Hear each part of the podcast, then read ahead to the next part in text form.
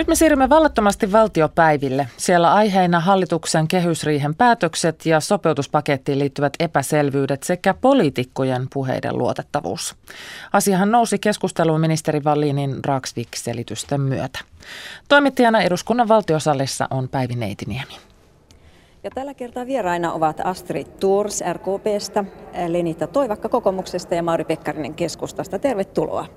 Kiitoksia, hyvää iltapäivää. Ja aloitetaan hallituksen kehyspäätöksestä. Hallitushan sopi viime viikolla 2,7 miljardin säästöistä, joista 1,2 miljardia toteutetaan leikkauksin, 1,5 veronkiristyksin, näin sanottiin ensin, mutta sitten alkoi kuulua jotain epäselvyyttä näiden lukujen suhteen. Öm, onko teille hyvät vieraat tämän sopeutuspaketin sisältö selvä? Aloitetaan naisista. Lenita Toivakka. Joo, kiitos ja hyvää iltapäivää. Kyllä tämä sopeutuspaketin sisältö on selvä. Siis todellakin tota, hallitus nyt päätti viime viikolla yhteensä 2,7 miljardin sopeutustoimista ja se jakautui näin kuin äsken toimittaja kertoi ja kaiken kaikkiaan tässä vajaan vuoden sisällä on tehty 5 miljardin sopeutustoimet. Mutta tota, tässähän on tosiaan ollut hieman ää, epäselvyyttä siitä, että miten, miten, mitä nämä sopeutustoimet sinänsä sisältää, mutta nämä 2,7 miljardia tarkoittaa näitä pysyviä sopeutustoimia. Ja tämä valtiovarainministeriön ja hallituksen ää, niin kuin antaman tiedon eroavaisuus johtuu siitä, että siinä on huomioitu tämmöiset määräaikaiset kuntiin kohdistuvat veronkorotukset, kuten tämä yhteisöveron jako-osuuden muutos, joka on vain kahden vuoden toimenpide. Ja tässä on nyt ainakin tämä suurin ero. Ja toki me täällä eduskunnassa odotellaan sit selvitystä vielä siitä, että mitä tämä, mitä tämä kaiken kaikkiaan sisältää, mutta tässä ei tämän suuremmasta epäselvyydestä ainakin, mitä tässä vaiheessa tietoa ollaan saatu, niin on kysymys. Ja muun muassa valtiovarainvaliokunta tätä huomenna käsittelee. Astrid Tours, jos jotain selvyyttä kuitenkin odotetaan, niin jotain epäselvyyttäkin siis on vielä. No varmaan näitä asioita, mitä, mitä tuota Lenita totesi, ja tietenkään vaan eduskunnan jäsenillä ei vielä ole yksityiskohtaista tietoa, miten esimerkiksi leikkaukset toisaalta niin, niin sanottuun kustannusindeksiin kohdistuu kuntiin ja miten muut leikkaukset kuntiin kohdistuvat. Tällaisia, tällaisista yksityiskohdista pitää saada selvyyttä. Ja sitten ihan tämä, että lasketaan brutto vai, vai netto kohdittain ja mitkä kaikki verot otetaan mukaan, kun muun muassa otetaan siis uudet energiaverot, e, jotka kohdistuvat eri tavalla ja katsotaanko pelkästään niin valtion tai koko julkisen talouden kannalta nämä sopeutoimet. Mutta suuri, suuruusluokka on tärkeä, että se on tämän kokoinen ja se on erittäin hyvä yhdessä e, työmarkkinajärjestöjen eläkesopimuksen kanssa. Mun mielestä tämä oli erittäin tärkeää, että he saavuttivat sen, koska se vähentää sitten painetta tehdä muita sopeutustoimia. Palataan kuitenkin vielä noihin lukuihin. Keskusta kuulemma huomasi heti, että niissä on jotain mätää. Joo, no kyllä me viime viikolla totta kai heti huomattiin, niin kuin hallitus kertoi, että tässä sopeutus on 2,7 miljardia ja että verojen osuus on 1,5, niin valtiovarainministeriön paperihan sen jo paljasti, että se todellinen sopeutus siellä veropuolella on 1,1 ja menopuolella 1,2, eli siinä on 400 miljoonan euron tämmöinen selvä käppi, eikä siihen nyt hirveän paljon selittelyjä tarvita. Se on siinä ja sillä siisti mä luotan valtiovarainministeriön arvioon niillä perusteilla, millä, millä se on tehty. Mikä se johtopäätös tästä on? Merkittävin johtopäätös on kuitenkin se, että kun hallitus kertoo, että tämä on niin kuin ennen kaikkea verosopeutusta, painokkaasti verosopeutusta, nyt verotuksen sopeutuksen osuus, siis verotuksen kiristämisen osuus on pienempi tosiasiassa kuin menojen leikkauksen osuus. Menot 1,2, niiden leikkaus ja veron kiristys 1,1 miljardia euroa. Tässä on semmoinen selvä linja valinta. Lisäksi verotuksen sisällä sitten, mutta siihen varmaan tullaan tässä jatkossa. Mutta mut jos ihan laskee yhteen, ja me laskettiin yhteen, että pelkästään jo se valitettava, nämä valitettava kaksi toimenpidettä, että nostetaan ALV ja jätetään inde, sanotaan tätä indeksisopeutukset työ, tuloverotuksessa pois, että ei, ei korjata taulukkoja, niin se jo tuottaa lisää veroja valtiolle 1,5 miljardia. Hetkinen, mutta puhutaan nyt sitä sopeutuksesta, että minkä verran leikataan ää, siis menoja ja minkä verran kiristetään veroja. Ja se on totta, mitä Astrid sanot, että tässähän monia indeksiä jäädytetään. Muun muassa lapsilisäindeksit jäädytetään. Lapsilisät eivät nouse lainkaan, vaikka lapsiperheiden kustannukset nousee. Se ainoa indeksi, joka... Vielä kertaalleen, vielä kertaalleen saman aikaan käy niin, että arvonlisäveroa kiristetään siinä ruoka, lääkkeet, liikkuminen, jotka ennen kaikkea pienituloisille ja varsinkin jos useampia lapsia tällaisille perheille ovat tärkeitä asioita. Niiden kustannukset nousee ja sitten edes tätä nousua ei nyt sitten sallita huomioida siinä lapsilisäindeksissä, koska se ei muutu yhtään minnekään. Mutta on mielenkiintoista talousvaliokunnan puheenjohtajalta, että se kritisoitte nyt näitä toimenpiteitä, joilla todellakin Suomen valtion taloutta sopeutetaan. Me kaikki tiedämme, miksi tämä tehdään. Meillä on paine, oma, siis sisältämme ikääntymisen paine, toisaalta ulkopuolisille Minä meidän voin. täytyy näyttää, että sopeutusvoimia tehdään. Eli tarkoittaako tämä sitä, että ei pitäisi taaskaan tehdä mitään ja kaikki mitä hallitus on tehnyt on niin kuin väärin? Hetkinen, ei. Nyt on ihan siitä sanottu. Me jopa löydän sieltä ihan positiivisiakin Hyvä. asioita. Tosin ei kovin paljon, mutta vielä kertaalleen Mä olen sitä mieltä, että välttämättä siis sellaisen kulutuksesta, joka ei ole tarpeellinen e, ja joka menee äveriäimmille kansanosille, se voidaan sellainen kulutustavara kokonaisuus tuolta tu, niin kuin selvästi tunnistaa. Vaikka vielä kertaalleen, vaikka vähän enemmänkin sellaista, sellaista kulutusveroa olisi kiristetty, se olisi käynyt. Kunhan, no, vaikkapa näiden isojen veneiden tai vaikkapa autojenkin. Silläkö valtion talous korjataan? Hetkinen vielä, sillä olisi tehty mahdolliseksi se, että näiden tavallisten lapsiperheiden tai eläkeläisten tai muiden pienituloisten kannalta välttämättömiä hyödykkeitä, niiden hintoja, niin kuin ruoka, lääkkeet ja liikkuminen, näiden hintoja ei tarvitse nostaa. Lisäksi vielä energiaveroja kiristetään, niin kuin teidän paperit To, toisaalta kyllä, jos talousasiantuntijathan aika olivat positiivisia tämän päätöksen, tämän paketin suhteen. Mauri Varmasti on niitäkin, jotka ovat aika positiivisesti, mä oikein ilmaisu, että aika positiivisesti noin makrotalouden kannalta, mutta silloin, jotka ne arvioivat makrotalouden kannalta, ne eivät välttämättä ajattele sitä, eikä heiltä ole kysytty sitä, että miten se eri väestöryhmi esimerkiksi kohdistuu niiden leikkausten tai veroratkaisujen kipein kärkiä ja niin poispäin. Ja sen kokonaisuuden sisällä näen selvää epäoikeudenmukaista ennen kaikkea kuntien yli miljardin euron leikkaukset, siis se mitä on jo päätetty ja se mitä nyt päätettiin lisää, ne leikkaavat yli miljardilla kuntien valtionosuuksia. Ja silloin se kohdistuu heikompiin kuntiin ja kunnissa niihin ihmisiin, jotka tarvitsevat kuntien palveluja. Eli jälleen, anteeksi, lapsiperheisiin ja, ja pienempituloisiin Hyvä, annetaan välillä Astrid Tursin jatkaa. No toist, kun me katsomme ja kun katsottiin, hallitus katsoi tarkkaan myöskin tulojakovaikutuksia ja totesi, että vähentää tuloeroja jonkin verran. Ja, ja tässä kohdistuu monta, monta, monen tyyppistä verotusta, niin sanottu solidaarisuusvero, korkeampi perintövero, joka ei, esimerkiksi... Ei ministerin tuloihin koske vielä ollenkaan solidarisuusvero. E, no, no, no sitä, sinä tiedät kokemuksesta, mikä, mikä se on, niin kuin me tiedämme. Mutta siis kuitenkin e, esimerkiksi perintö siinä tilanteessa, että ei ole omia perillisiä, niin joutuu maksamaan yli 30 prosenttia. Joo, se, on se on aika korkea ja voi olla siis, tämä on, ja, ja, ja, ja tämä varainsiirtovero, kaikki nämä nämä nousevat huomattavasti.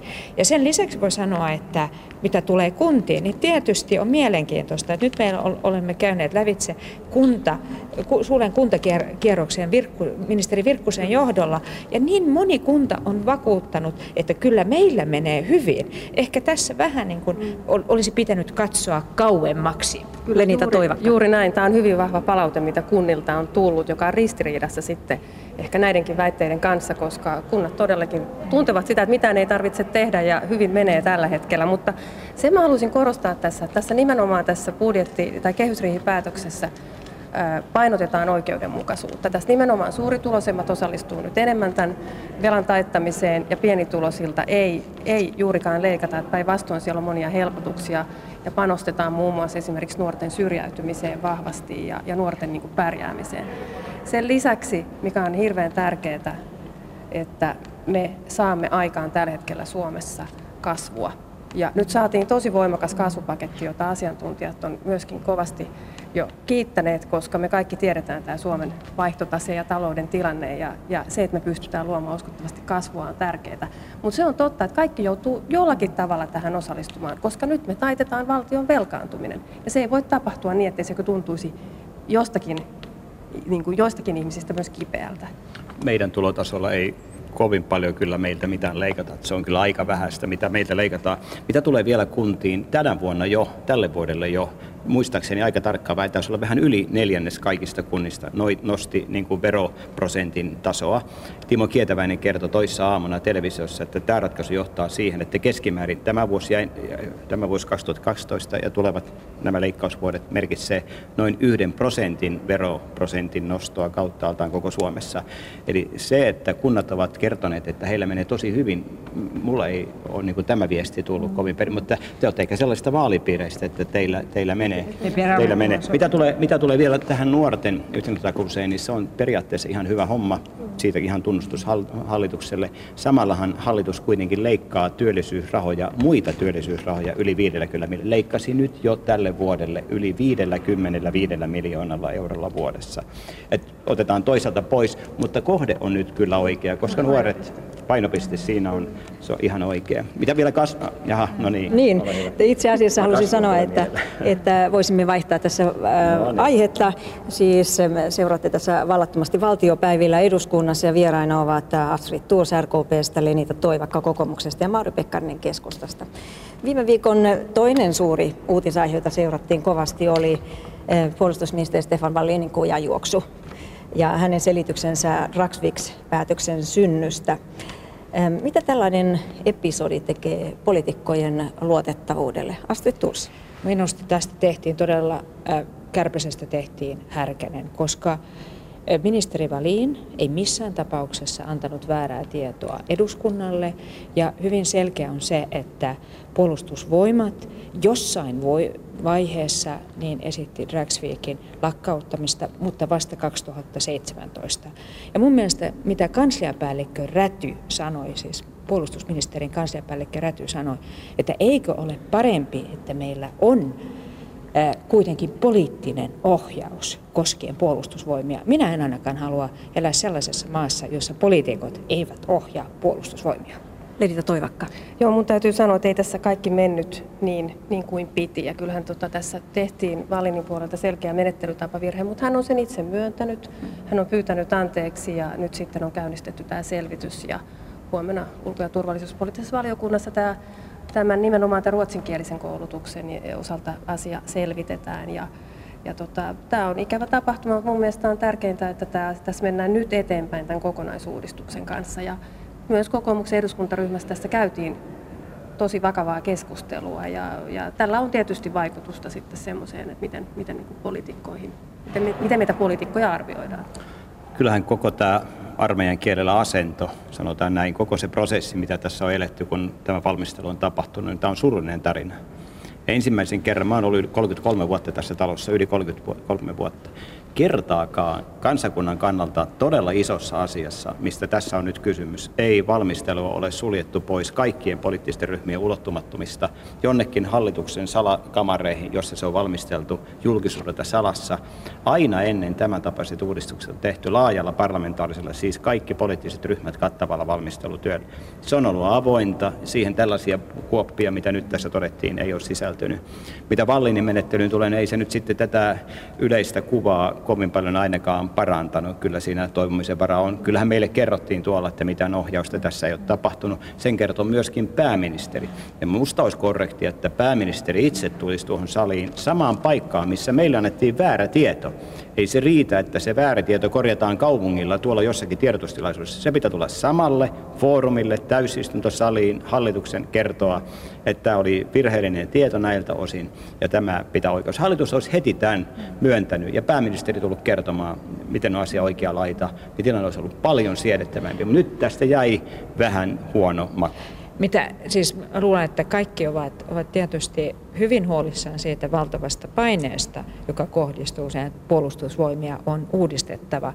Mutta edellisellä kaudella jonkin verran näitä asioita myöskin seuranneena tietää, että silloin oli muutamia esityksiä pöydällä, mutta ne siirrettiin. Esimerkiksi me reservin suuruus. Ei haluttu kolmen suuren puolueen osalta tehdä niitä päätöksiä, vaikka jo silloin tiedettiin, että meillä on suurin piirtein lumipuku ja, ja tuota, kiväri antaa jokaisen va, tuota, reservin miehelle. Mutta sen mun mielestä on, mä haluan kyllä todentaa, että valitaan, että jos oli syntynyt väärinymmärrys pääministerin ja ministeri Valinin välillä, mutta selkeästi hän totesi täällä eduskunnassa Valin, että hän se se esitys, jonka puolustusvoimat toivat ulko- ja turvallisuuspoliittiselle valiokunnalle, niin ei se siellä muuttunut. Ei se siellä muuttunut. No, Ra- Raksvik on esillä huomenna UTVassa, eli presidentin ja hallituksen ulko- ja turvallisuuspoliittisessa ministerivaliokunnassa. Toivotaan, että koko valmistelu pannaan uusiin puihin ja katsotaan se totuus, että Suomi, alueellinen maanpuolustus ja kansan luja maanpuolustustahto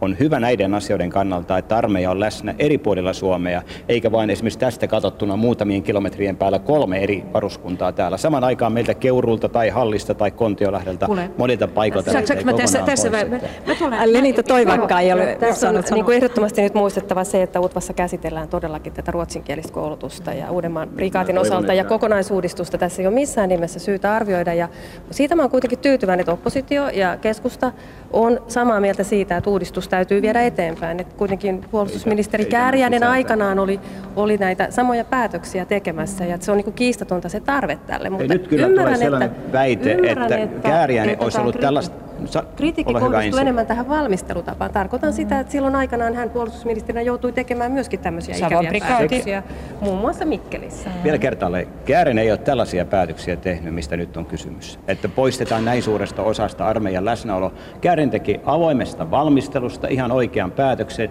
jossa teille sinne Mikkeliin siirtyi merkittäviä toimintoja, esikuntatoimintoja ja niin poispäin. Se oli avoin valmistelu ja oikein laajalla rintamalla hyväksytty päätös. Ja Mutta vali- valitettavasti aikamme, mm. aikamme päättyy. Tämä oli siis vallattomasti eh, valtiopäivillä eduskunnasta vieraina Astrid Tuus RKPstä, Lenita Toiva kokoomuksesta ja Mauri Pekkarinen keskustasta. Kiitoksia vieraille. Kiitoksia. Ja nyt, takaisin, ja nyt takaisin studion Katille. Toimittajana eduskunnassa Päivi Neiti Niemi.